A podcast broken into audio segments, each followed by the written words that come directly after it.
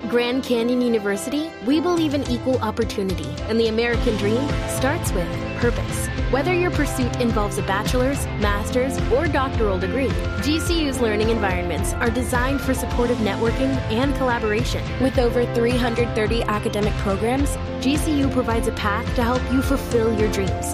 The pursuit to serve others is yours. Find your purpose at GCU. Private, Christian, affordable. Visit gcu.edu.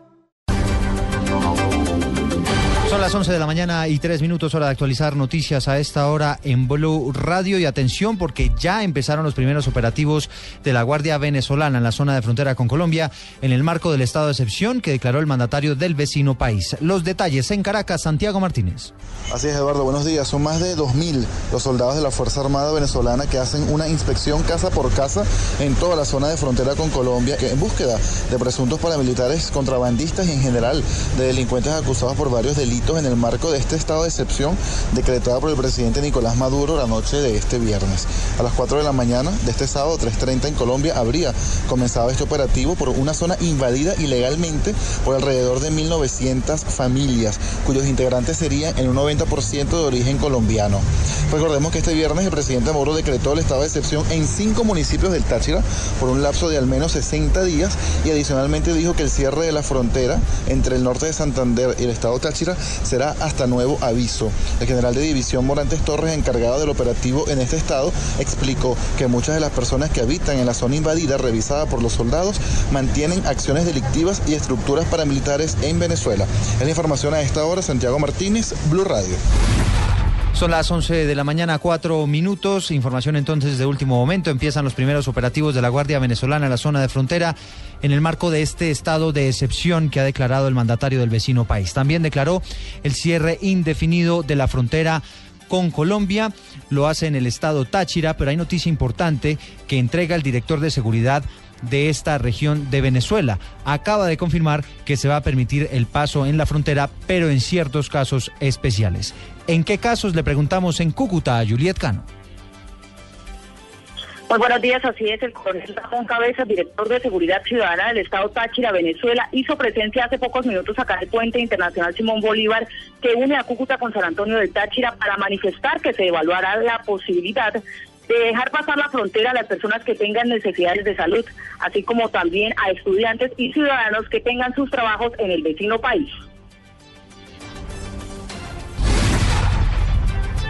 11 de la mañana y 5 minutos vamos ahora a Casanare, donde el expresidente Álvaro Uribe lanzó duros ataques contra el presidente Nicolás Maduro en respuesta a las acusaciones del mandatario de ese país que lo señala de liderar a paramilitares para derrocarlo. La información la tiene en Yopal José Patricio Solano. Pues las denuncias las dio a conocer el senador Álvaro Uribe aquí en la ciudad de Yopal, donde llegó la noche anterior. Llegué al Bichada y después llegué a Arauca y al frente está el Amparo. Y en todas partes se me arrimaban los ciudadanos a decir, es que el terrorismo está apoderado del territorio de Venezuela, Maduro se lo presta y allá tenemos que ir a pagar extorsión. Le cobran hasta el que tiene una chacita. Qué tristeza que Maduro preste el territorio de la hermana Venezuela para que los terroristas maltraten a quienes viven en este lado de la frontera. Qué tristeza. El expresidente Uribe también anunció que seguirá apoyando la oposición en Venezuela.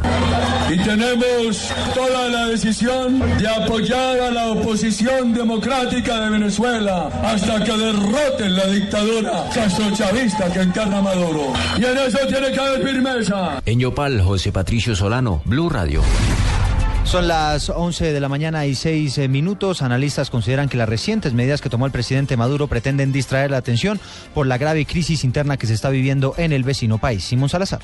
De acuerdo con Ronald Rodríguez, investigador del Observatorio de Venezuela de la Universidad del Rosario, el vecino país vive una situación tensa en donde varios sectores se están enfrentando con el gobierno y para tratar de manejar dicho escenario decide emprender acciones contra Colombia. Ha encontrado en Colombia como si fuese el chivo expiatorio y ha tomado una serie de medidas que muchas veces no se relacionan con los eventos ocurridos y que sí afectan a nuestros nacionales. Para el internacionalista Román Ortiz, medidas como cerrar la frontera frontera hacen parte de una larga estrategia del régimen chavista para desviar la atención sobre los problemas internos de Venezuela. Se tiene ni la represión política que está llevando contra la oposición democrática. Colombia tiene que tomar una posición más firme porque política de apaciguamiento a un régimen que está desesperado pues no va a funcionar. Dijo que la crisis con Venezuela es inevitable porque el gobierno venezolano la está buscando. Simón Salazar, Blue Radio. Gracias, Simón. Vamos a hablar de otras noticias que ocurren en Colombia, porque en Blue Radio habló una de las personas que resultó herida en el trágico accidente de tránsito que ocurrió ya hace dos semanas en el sur de Bogotá, que dejó tres muertos y cuatro heridos. ¿Qué contó este testigo, Juan Carlos Villani?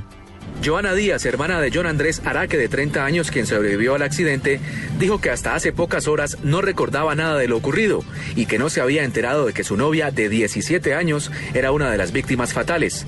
La familia, con ayuda de un psicólogo, le relató lo que realmente pasó la noche del 9 de agosto. Pues él, yo le conté pues desde la hora que él salió de la casa de nosotros, que él se despidió a las 10 y media de la noche, que él se iba a encontrar con la familia de, Paola y se subieron a un carro, que el conductor estaba tomado, que las personas que estaban dentro del vehículo, aparte del conductor, no habían tomado, solamente el conductor era el que estaba tomado. Que ellos le suplicaron al conductor que parara, que parara para que los dejara bajar y el conductor no hacía sino reírseles. John Andrés con fracturas en las piernas y cara y golpes múltiples en diferentes partes del cuerpo ya no está en peligro de morir y en las próximas horas será dado de alta de la clínica de Occidente.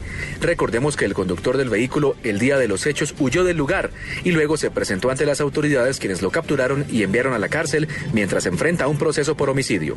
Juan Carlos Villani, Blue Radio. En voces y sonidos, así está la Vuelta a España en Blue Radio, la nueva alternativa.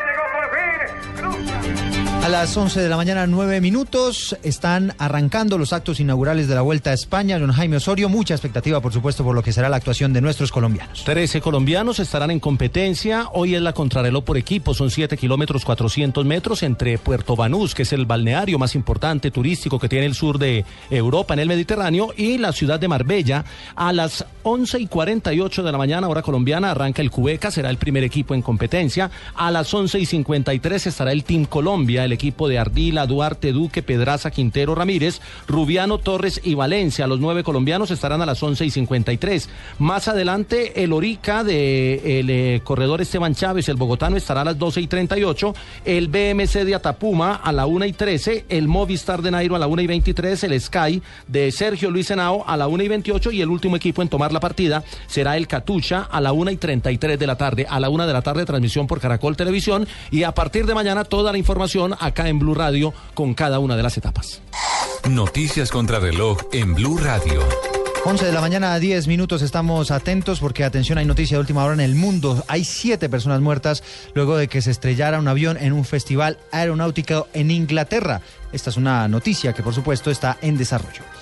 Y hay otra noticia en desarrollo. Hay una explosión que sacudió una planta química en la provincia oriental de Shandong y provocó un incendio sin que por el momento se haya informado de la existencia de víctimas mortales.